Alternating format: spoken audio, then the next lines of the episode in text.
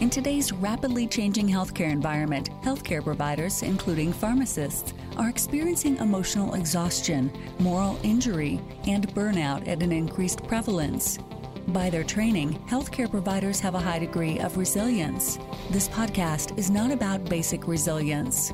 Rather, the ResilienceRX podcast is here to help pharmacists grow amidst stress. Each episode, hosted by Kate Gainer, CEO of the Iowa Pharmacy Association, features a fail-forward interview with a pharmacy leader and a personal growth and well-being tip. Your prescription for resilience, provided by Tammy Rogers, founder of the Maven Group. ResilienceRX is part of the Pharmacy Podcast Network. Thanks for listening. This episode's Fail Forward interview is with DeAnn Mullins.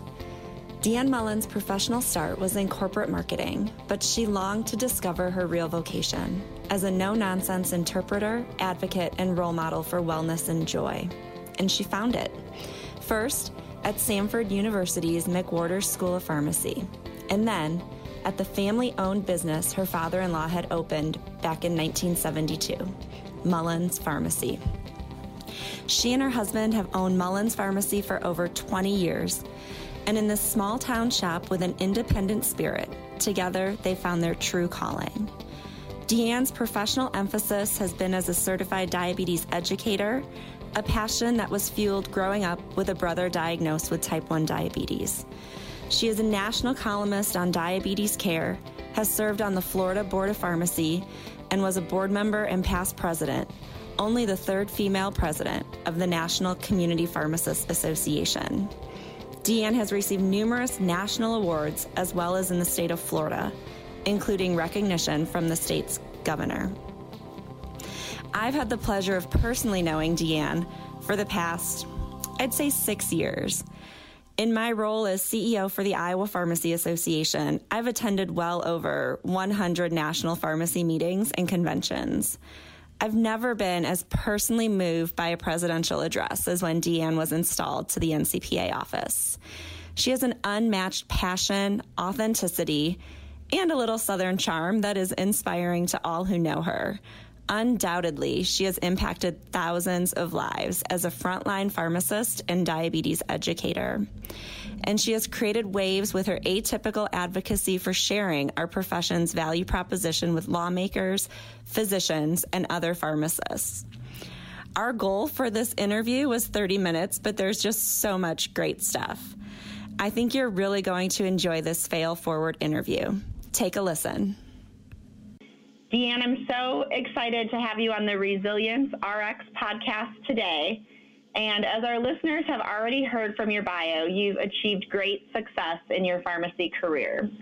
These fail-forward interviews are designed to share how failure is not the opposite of success, but rather an important part of successful careers.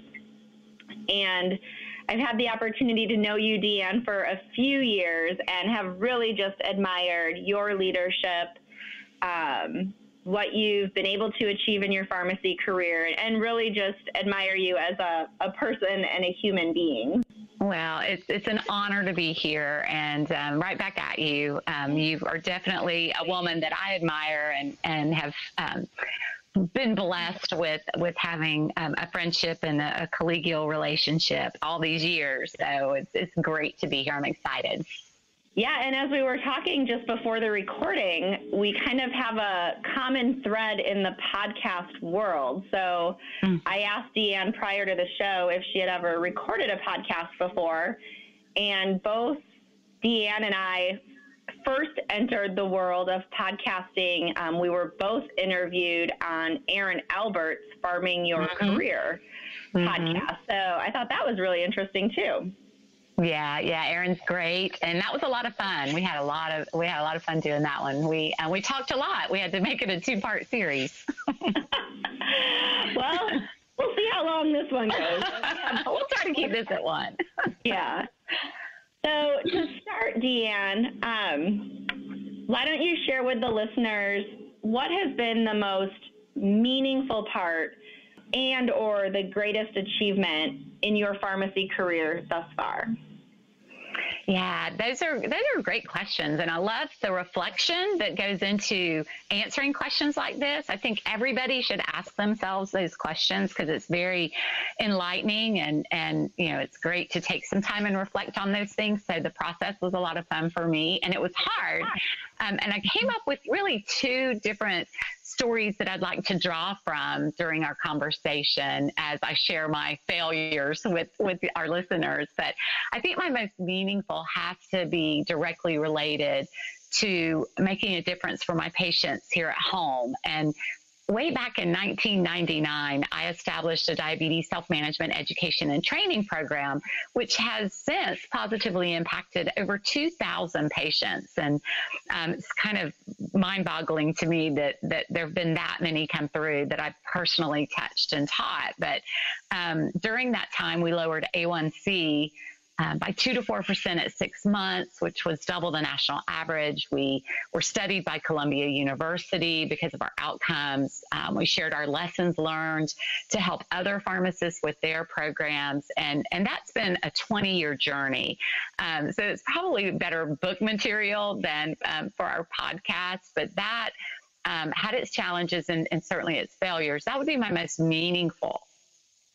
My proudest moment, greatest achievement, really, I think occurred during my NCPA presidential year when I wanted to focus on unity for the purpose of strengthening our profession and fixing our broken healthcare system. And when I wrote that down, I was like, you know, that's pretty crazy pants of you, DeAnn. Like, you really set out, to reach some pretty lofty goals, but that's really where my motivation was. So in addition to working to strengthen the unity between pharmacists, I wanted to build unity with the larger healthcare ecosystem of clinicians like physicians and nurses and plan sponsors.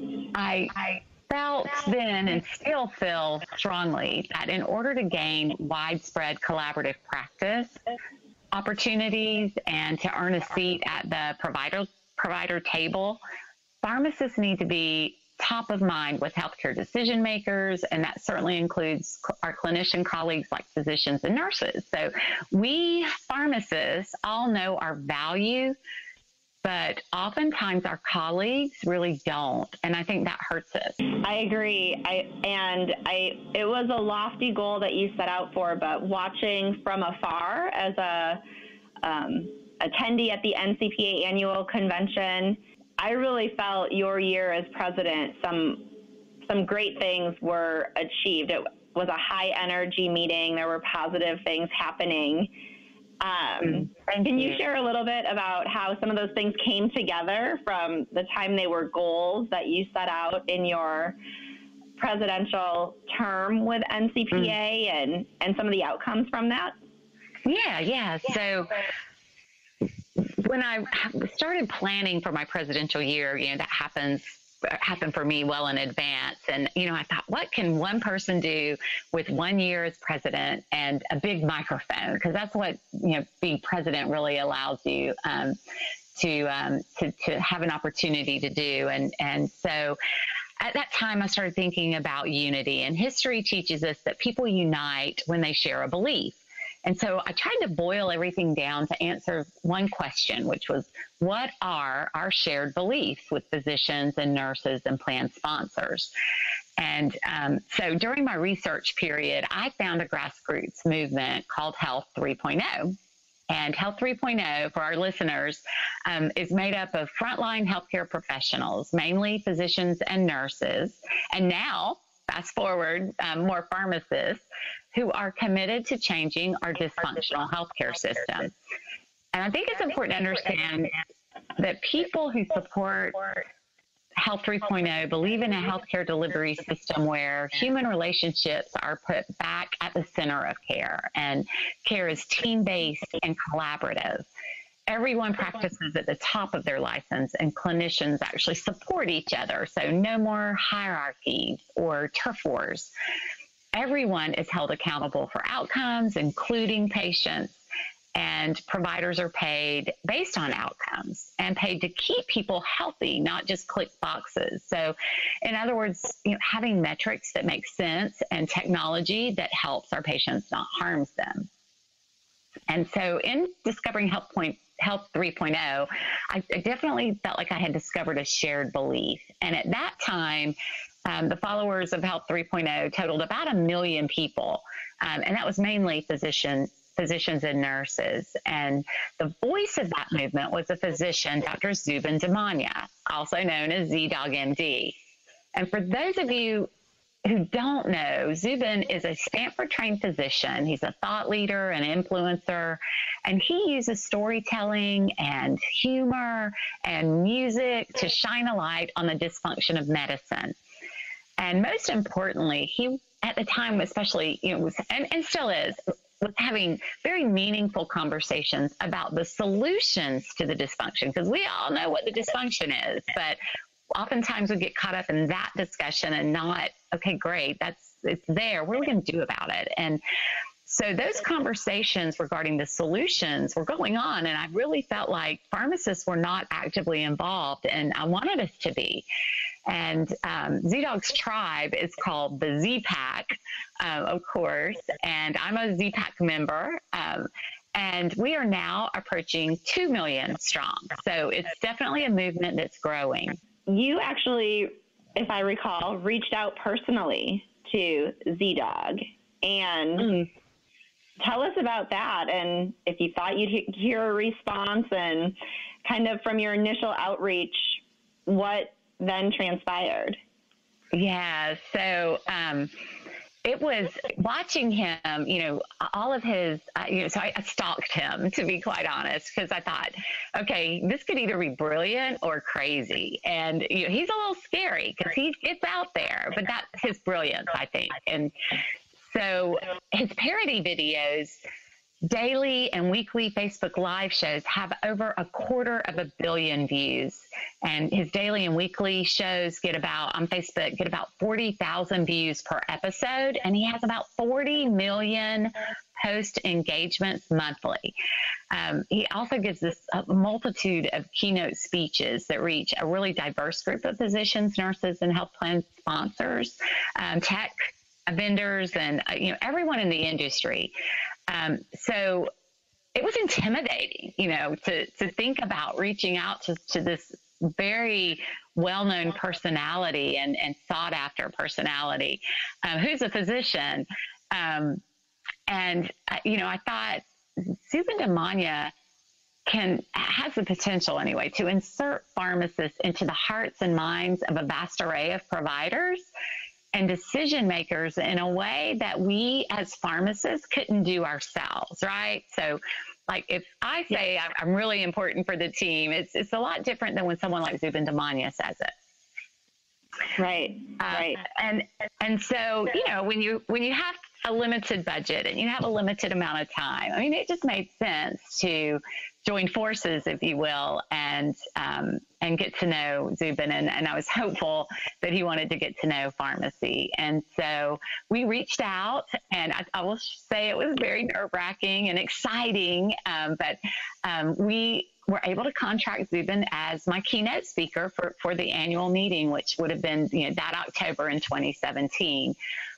So this was at the beginning of my term in 2016 that we reached out. And fast forward to negotiating and finding sponsorship. I was on the stage giving my farewell speech, which was an incredible experience, one that I'll never forget. And, you know, just was such a blessing to have my family and my staff and from the pharmacy and friends. And, you know, it was a wonderful culmination to my presidential year. And then I got to introduce Z-Dog, and he was absolutely amazing. I think the best keynote I've ever heard, and I've seen presidents and generals and best-selling authors. Yeah. And Kate, I think you were there. Yeah. I was there. Yeah. And I agree. Yeah. It was awesome. And you were also awesome. Oh, well, thank you. It was so fun. It was just everything you kind of hope for, you know, and envision. And during his keynote, he unveiled a pharmacy tribute video. based on, I don't know if you remember the Biz Markie song, Just a Friend. Kind of, yep, like a hip hop song back, you know, definitely back in my day. And Zubin played Biz PharmD instead of Biz Markie, and our song was Just a Pharmacist. And we shot it in Las Vegas. And it was fun. I went for the shooting and, you know, went through the creative, went through the songs, went through everything. I mean, the whole process. I was very involved with. My pharmacy is featured in a lot of the video clips that were used. And we currently now have over 2 million views. And a huge part of that 2 million are definitely healthcare professionals. So I hope everybody that hasn't seen it will check it out online. It was a fight, as I said, to kind of get on his calendar, and to fit, you know, into the budget that we were able to find. So I was able to get some funding, and Pioneer RX saw my vision, thankfully, and sponsored the video. And when I flew out, I was a guest on Z-Dog's Facebook Live show to talk about pharmacy. And that show is called Interview with a Drug Dealer, and it's on his website. And I think you can just Google Interview with a Drug Dealer, Z-Dog. And that show got, at the time, over 40,000 views. And the comments, I would encourage everybody to read the comments during the show, because it was overwhelmingly positive about the daily contributions that pharmacists make. And it just, Kate, it felt so good to see nurses and doctors and technicians and hospital administrators and all these folks chiming in about how great pharmacists are and what a big contribution they make. There was that launch, sort of that video that he did at the NCPA annual meeting, but then not only your daily show and the interview, but I think he's continued to, you know, have pharmacy be more of a part of his shows and a greater focus. And that really all kickstarted from your outreach and the relationship that started that year you were president of NCPA. Yeah, it's really been wonderful. And I wanted to, at the time, you know, like, what can I do? I always have this goal of creating something that matters and something that's enduring. And so I really wanted to plant seeds in my presidential year that would continue to grow and blossom, if you will. And so having him better understand pharmacy, and he's so intelligent and really got it. It didn't take much for him to really see our commonalities and embrace. In fact, he says this about pharmacists. This is on his website. He says, a pharmacist practicing at the top of their license as part of a collaborative team with the patient at the center. That's the secret weapon that will help us build Health 3.0. And so that was, you know, being a part of that. And he has an alter ego, Doc Vader, after Darth Vader. And I came and hung out with us the night before his keynote, and, you know, went to our party, our opening night party, and met with our members and took pictures and chatted. And I mean, he spent hours the night before just getting to know our members and independent pharmacy owners. And he was just absolutely delightful. During the creative process, I made the mistake of suggesting, as an example, a Nickelback video. And, you know, unbeknownst to me, Nickelback is not, you know, cool. And so Zubin and Tom Hinueber, they all just made horrible fun of me. And we're like, DeAnn, absolutely not. We are not, you know, Nickelback, no. And so if you go and look, the last night of the convention, he emailed me and he sent me a link and he said, "We made this just for you." And there is a Doc Vader video that features a Nickelback song. Oh, that's too funny. He actually made and sent to me. And so he is just a phenomenal person and is doing great things. So I hope everyone listening will learn about and support the Health 3.0 movement and make sure that Z-Dog's conversations continue to include the value that pharmacy brings to our healthcare ecosystem. And y'all can join the ZPAC just by going on to Facebook and liking ZDogMD, his page, and watch the show, comment during the live events, and share our Pharmacy Tribute video, keep the views going, and our interview with a drug dealer, just keep that alive out there, because it does good every time somebody sees it. Yep, we'll be sure to include those links in the show notes for this podcast. So listeners, awesome. If you haven't checked out the show notes, we'll have DeAnn's bio and picture, and those links that she's talking about. So I think those are really cool stories, DeAnn. I mean, not every pharmacist has the opportunity to take on a leadership role, a presidential leadership role at the national level, and then to really look back and reflect on that. And like you said, in 1 year time, what impact do you make as one individual serving in that leadership role? But you really do have an awesome story to share about, innovative and a really cool movement that you started at the NCPA level and across the pharmacy profession, uniting pharmacists. Something that people will look at and say, wow, how did DeAnn get to that point? And that's one of the neat things about this series of interviews, these fail-forward interviews, is to kind of peel it back and see what that highlight is, what that pinnacle that was achieved looked like at the end, but then what were some of the setbacks or failures along the way? And there, it was a challenge at times, and sometimes when you're talking about, ZDogMD, and I mean his parody videos are really saucy and out there, and his shows get pretty wild. And in fact, along the way, somebody said, do you really want your legacy as the third woman president since the 1800s to really be butt cream? And I said, yeah, I think I do. Because you were shaking things up a little bit at NCPA. I like it.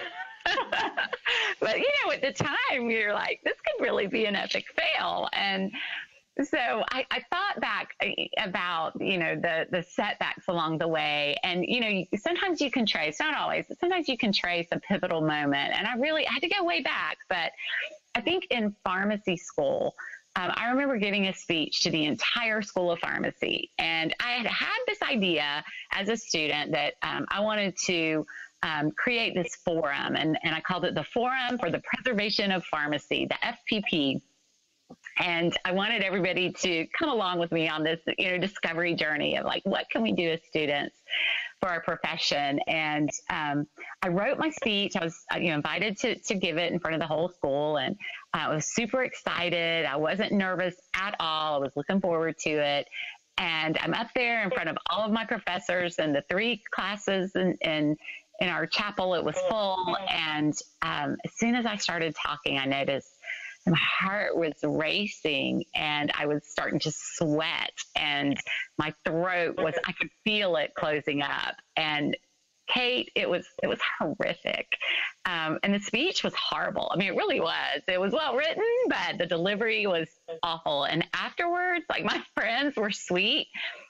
My fellow students who were honest were like, oh my gosh, what happened to you? That was awful. And, I was pretty sure that I would never, want to speak in public again. And, it was an epic fail. It really was. Stay in that mindset of never wanting to speak in public again for a long time after that? Or when do you think you, I don't think got over it, but I'm going to give this another try? Yeah.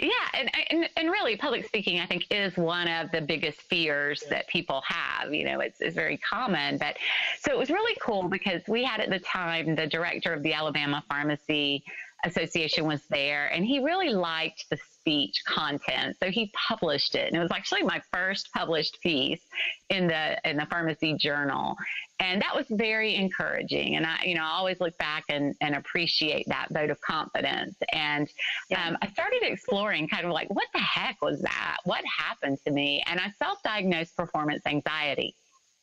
And I actually talked to my family doctor about it. And he said, let me prescribe a little propranolol.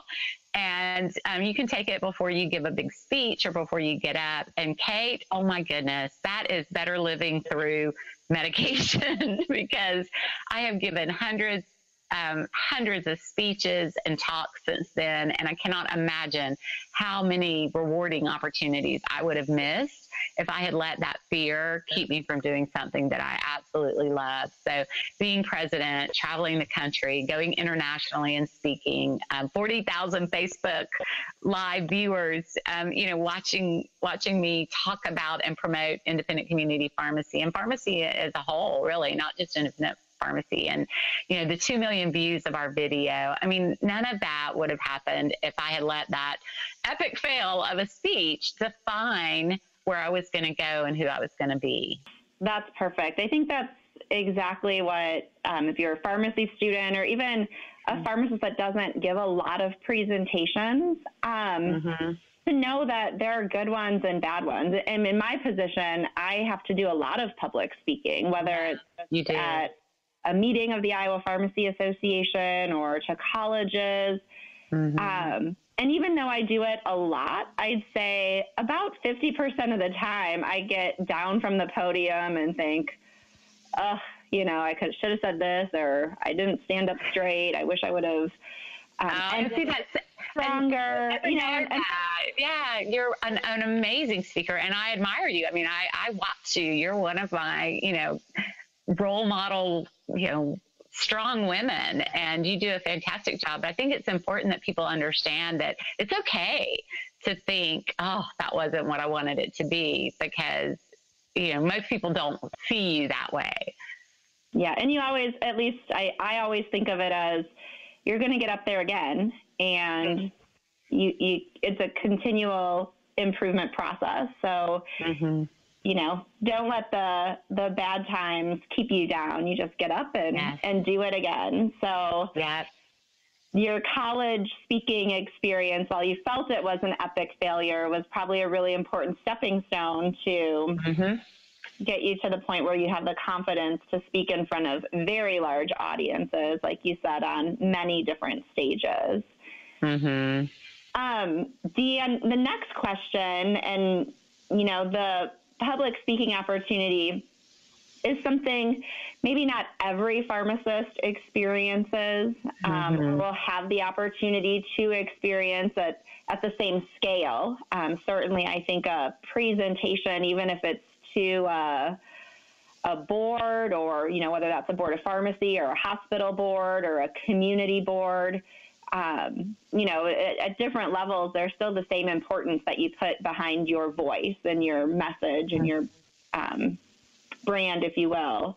But are there any other setbacks that you experience that might be translatable to all pharmacists that pharmacists would likely experience at some point in their career? Yeah. And thinking back, I'll kind of refer back to my diabetes education program, that we started back in 1999. And I'll be really honest, there were times when I wanted to quit. And I said 1,000 times, helping people should not be this hard. And it was a fight. And in fighting to stay financially viable, I helped thousands of people learn to manage their diabetes and safely use an insulin pump.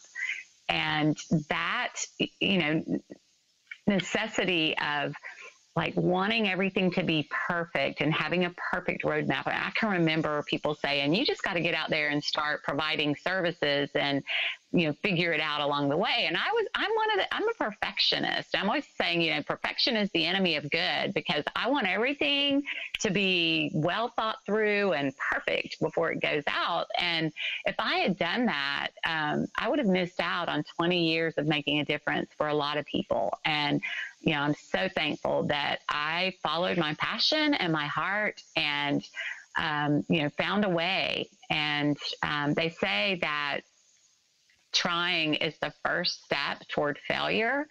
And, I say failure is the best teacher, so you've got to get out there and take those first steps, and you're going to learn from your mistakes.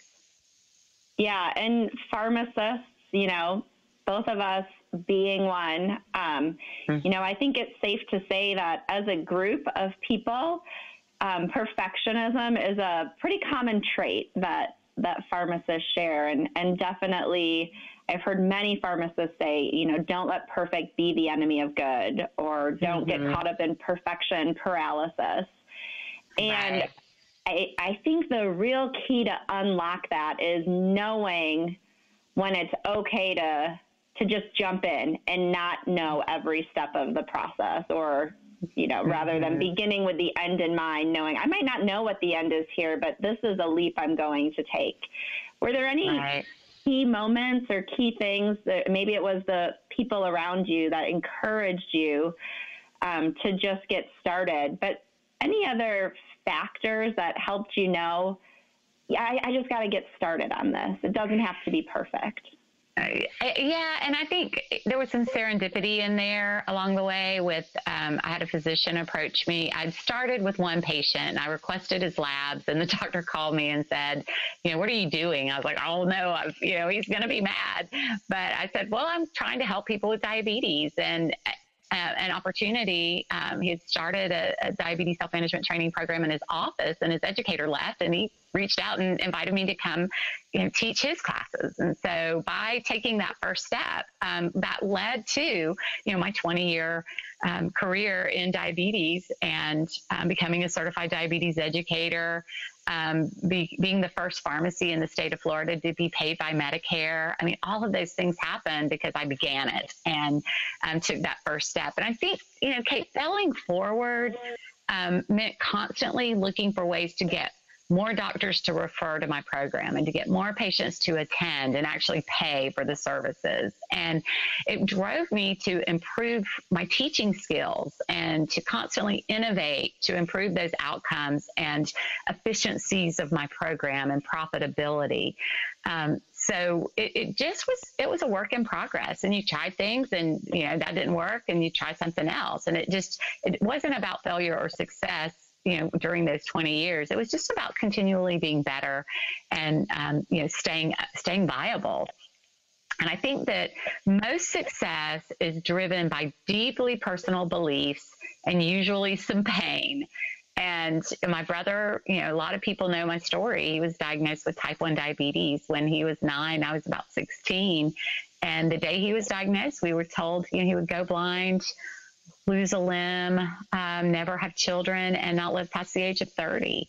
And it was painful. And so I think a lot of those personal beliefs about wanting to help and do more for people than I could do when I was 16, were a big part of driving that desire to continue to fail forward.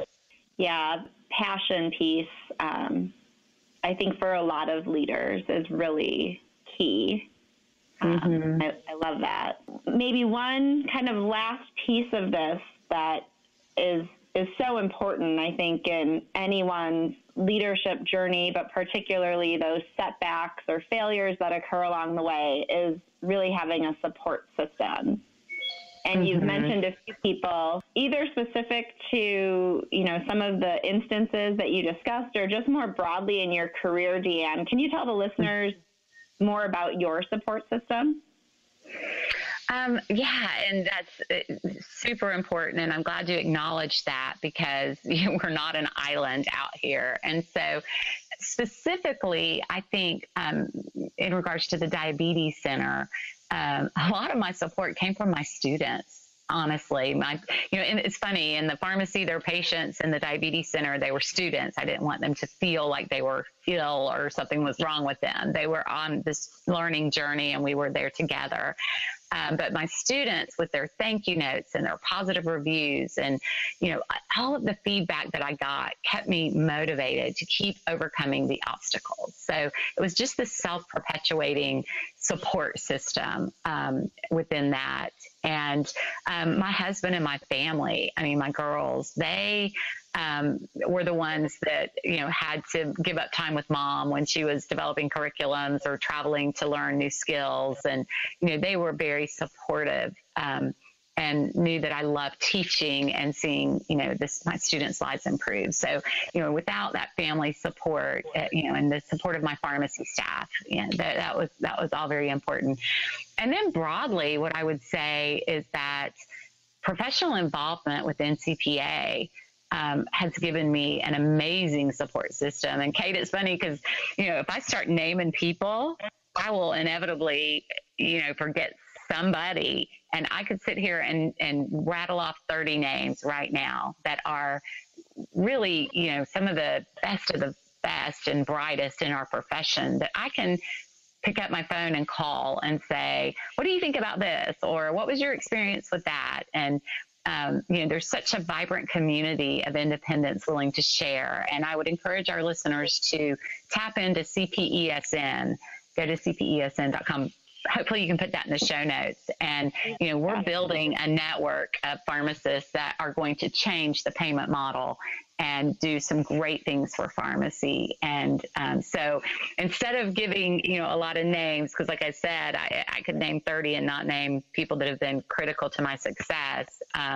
Just don't live in a bubble, be active as a member in your state association, in one of our professional associations, go to meetings, meet people, get out there, and you'll meet some amazing, amazing people that want to support you. Yeah, I've been talking a lot lately about the support network aspect of networking. So when you're at mm-hmm. a national meeting or a state meeting or a local meeting and you're at a reception or you're waiting for a program to start, or you're just in the hallways or getting a cup of coffee, networking is just as much about supporting your professional colleagues and finding those mm-hmm. that support you as mm-hmm. it is, shaking hands and good impressions for someone who might be your future boss. Mm-hmm. And it happens over time. I'm sure the 30 plus people that you listed off, some of them you've probably known for decades. Mm-hmm. Yes. And Kate, you were on my list. Well, I know we've had a chance to work together and, it's been really great. DeAnn, I know you've been through a lot these last couple months, and probably what you've been through, even with your experiences that you shared about starting the diabetes training program and overcoming your fear of public speaking. The last 4 months have really been a trying time for you.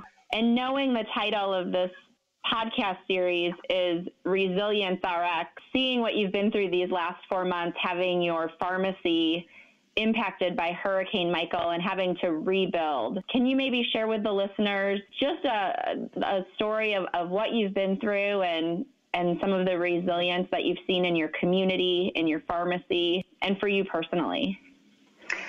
Yeah, it's definitely been life-changing. And on October 10th, Hurricane Michael hit the panhandle of Florida, and my community stayed in the eye wall for a little over 2 hours, category 5 strength winds, and it decimated our entire community. And we were out of business from October 10th until the end of December, other than just transferring prescriptions and helping our patients find resources and services and just taking care of those folks.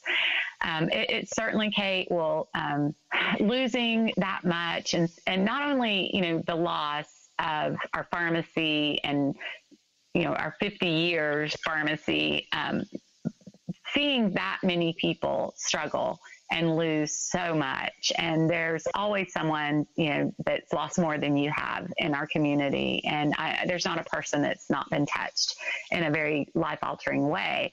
It certainly helps you reflect on what's important and what really matters. And I think in our busyness, our day-to-day, we let things bother us that really should not. And as angry as I get at the PBMs and as angry as I get at the injustice of it all, you know, that steals a lot from your life. And most pharmacists are angry and bitter right now because we're fighting battles that just aren't fair. They just aren't. And, you know, I've decided, especially with this tragedy, that that's not going to define me. It's not going to dictate my mood. I focus heavily now on counting my blessings.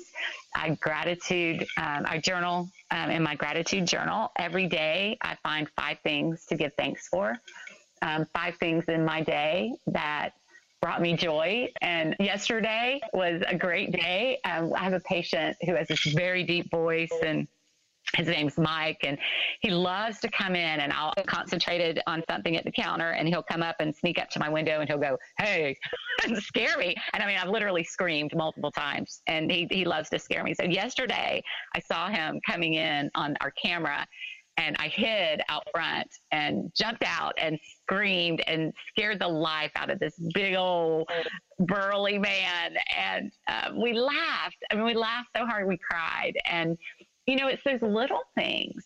It's little things like that that I look back on and say, you know, that's why we fight. We fight for the relationships that we have and for these great people that are parts of our communities and our patients, our students, our friends, whatever you want to call them. And so, yes, it's been a great tragedy, and it's pushed. It's pushed me. There have been days when it's, you know, it's taken everything to get out of bed and keep moving. But it certainly, I think, has a silver lining and will forever change, you know, how I view the world around me. Thank you for sharing that. I wasn't even aware of the level of tragedy your pharmacy had faced, and having the roof blown right off and everything taken away through the hurricane, and knowing that you're back up and operating, but in that rebuilding process, it does put a new perspective on what really matters.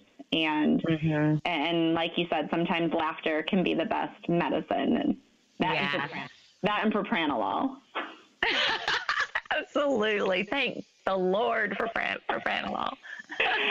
but no, thank you for sharing that. I know it's been a tough road for you, and well, thank you. And Kate, people just don't know. It's nationally, it's the third worst storm in the history of our nation. It's amazing to me how many people don't understand what has happened in our community. It's 5 months later, and it still looks like a third world country. And we've had over 170 providers leave, and about 50% of our patient population has moved. And, you know, it's still not on many people's radar screen. They don't know that there was even a hurricane that hit the panhandle of Florida, which amazes me. And there really has been a kind of a disappointing lack of attention. And again, for people that are way less fortunate than I am, just, you know, that so many people had very little and lost, you know, literally everything and have had to move. So I do appreciate the opportunity to kind of shine a light and bring a little bit of attention, you know, on our area. We had 2 pharmacies that are completely gone, and their locations were completely destroyed. And we have multiple pharmacies that are still working out of trailers, and our Walgreens is in a trailer, and several of our Winn-Dixie's, and one of our independents across town. So it really, it's been tough, but it has brought everybody together. As you mentioned, it really can kind of show you what you're made of. Yeah. Thanks for sharing that with the listeners. Yeah. So to wrap up, DeAnn, and this has been really a great interview. You touched on so many important things in different facets too of your professional and personal story. We do end with a speed round, so listeners have an opportunity to learn a little more about you, and questions that I like to ask. Okay. So I gave these to you ahead of time. What is your favorite quote? That is so unfair, Kate Gainer. That is like asking me what my which favorite child, you know, I have. I am a quote freak. And that was so hard. And I do not have a favorite. I have multiple favorites, but I picked one that I really think has a lot to do with now, with what we're up against. And Albert Einstein said, adversity introduces a man, and I'll insert, or a woman, to himself or herself. I like it. What's the best professional event you've ever attended? There have been a lot, but I would have to say I attended an event called FarmaIntercom, and it's a group of pharmacists from across the world that meet annually, and CPA is a part of that group, and we meet with pharmacists from the United Kingdom, South Africa, Canada, Ireland, New Zealand, and the U.S., and I went to Australia for FarmaIntercom, my presidential year, and I also spoke at an event there called Pharmacy Connect.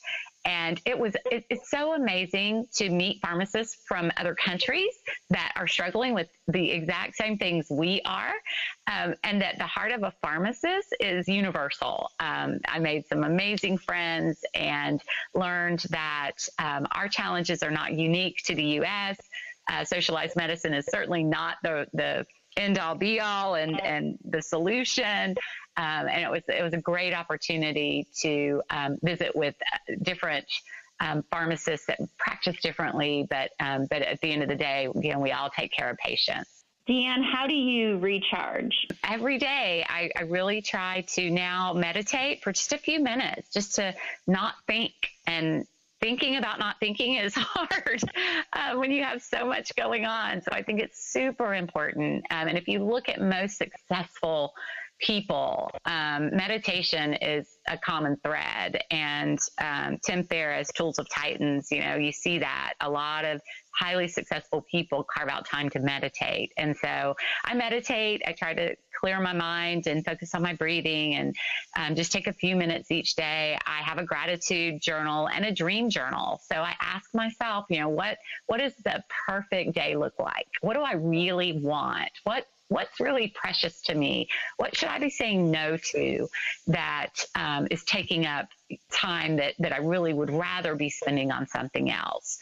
So, you know, just taking that time to reflect and think about who you are, what your values are, what you want. It sounds so corny, but it really helps bring some clarity. I search for simplicity now, and I'm looking for a simplified life. My husband and I are empty nesters. Both my girls are now in college, and I think it's time to simplify a little bit. And then we love to go to our lake house. We call it time out, and so we put ourselves in time out and just enjoy nature, and no TV, no electronics, and it's very therapeutic. Wow, those are all such good things and so important, you know, to build into your day or into your week and into your month. And that's really the goal of this podcast and interview series and ResilienceRX, is to just share with pharmacist listeners some of those tips and tricks. And, you know, we all, you know, someone's message might resonate with a portion of the listenership, where hearing it said a different way or through another person could resonate. So we want to share as many of those ideas and tricks throughout this series. Well, Kate, I love what you're doing. So thank you for committing your time and your resources to this podcast, and for everything that you do for your members. You know, Iowa is definitely a state that we all look to for leadership and for an example, and y'all are doing some amazing things, and you're leading that, Kate. So, so great job, and just thank you for all that you do for our profession. Thanks. And lastly, DeAnn, we'll include this in the show notes. Where can listeners find out more about you? You know, MullinsPharmacy.com is our website, and right before the storm, literally the week I was in Boston, our website crashed, and I lost a lot of my formatting and fonts, and it's a mess. And quite honestly, I have not had time during the rebuild of my life to go back in and address the website. So it's there, and there's some stuff there that I think folks will see. And what I will say is that I do have on the horizon getting that back into shape and keeping our patients notified of. We have a big surprise for the front end coming. I'm super excited about called Wildflower Apothecary at Mullins Pharmacy, and I was really inspired that wildflowers grow in the most broken of places, and we're really broken right now. And so we're going to create something beautiful and wellness and life-giving for our patients with a front end dedicated to wellness and health and sleep and stress reduction and all the things that go along well with what we do as providers. So we'll be updating on our Facebook page, Mullins Pharmacy Lynn Haven, and our website. And then I would encourage, just a pharmacist, interview with a drug dealer, ncpanet.org for all the cool stuff going on at NCPA, and cpesn.com. Thanks for being on the show, DeAnn. Thank you, Kate. It was a lot of fun. Each episode, our prescription for resilience is shared by Tammy Rogers, founder of the Maven Group. Tammy is best known for helping leaders experience aha moments in order to develop new ways of thinking, new attitudes, and new behaviors that transfer to the real world. She draws upon the fail-forward interview and weaves in those experiences. Here's Tammy Rogers with our Resilience RX. I love DeAnn's courage. As I listen to her, it's kind of amazing to think about all the things that she did where she stepped out of her comfort zone and said, I can, instead of I can't. And it reminded me of Jenny Blake. Jenny Blake is the author of a book called Pivot. And one of the things I heard her talk about in a podcast, in fact, was fear, insecurity, and uncertainty are the biggest doorways to opportunity. Let me say that again. Fear, insecurity, and uncertainty are the biggest doorways to opportunity. I loved that when I heard it. And it was really that thing is oftentimes when we hit that fear, we hit insecurity, what we do is we stop and we say it's a wall. No, it's not a wall. It's actually the doorway. And it's that thing that at that spot we can stop and we can remain small, or we can decide that we're going to open a door and we're going to walk through it and see what's on the other side. And the piece of that is, we don't have to go all in. We don't have to say it's all or nothing. We can actually walk through that door and then just see, what's going to happen. I have the ability to be able to adapt and to manage anything that's on that side of the door. And so I'm not going to worry about it. I am the master of my own universe, so I'm just going to literally walk through and see what's on that other side and take on that challenge and decide that it's not going to defeat me, right? That fear, that insecurity, that uncertainty, I am going to defeat it. It is not going to defeat me. And that's one of the things that sometimes happens when we're on this burnout continuum. Sometimes what happens to us is we have that fear, we have that insecurity, we have that uncertainty, and we stop. Winston Churchill once said, if you're going to walk through hell, keep walking. That's the same thing that's going on when we hit these spots that want to stop us. Don't stop. Keep walking. On the other end of that is competence. On the other end of that is confidence. And when we have the ability to do something because we've tried it on and we've practiced it, that brings the confidence into our lives. That brings the commitment back to wanting to continue to do that. And that allows us to be our best selves.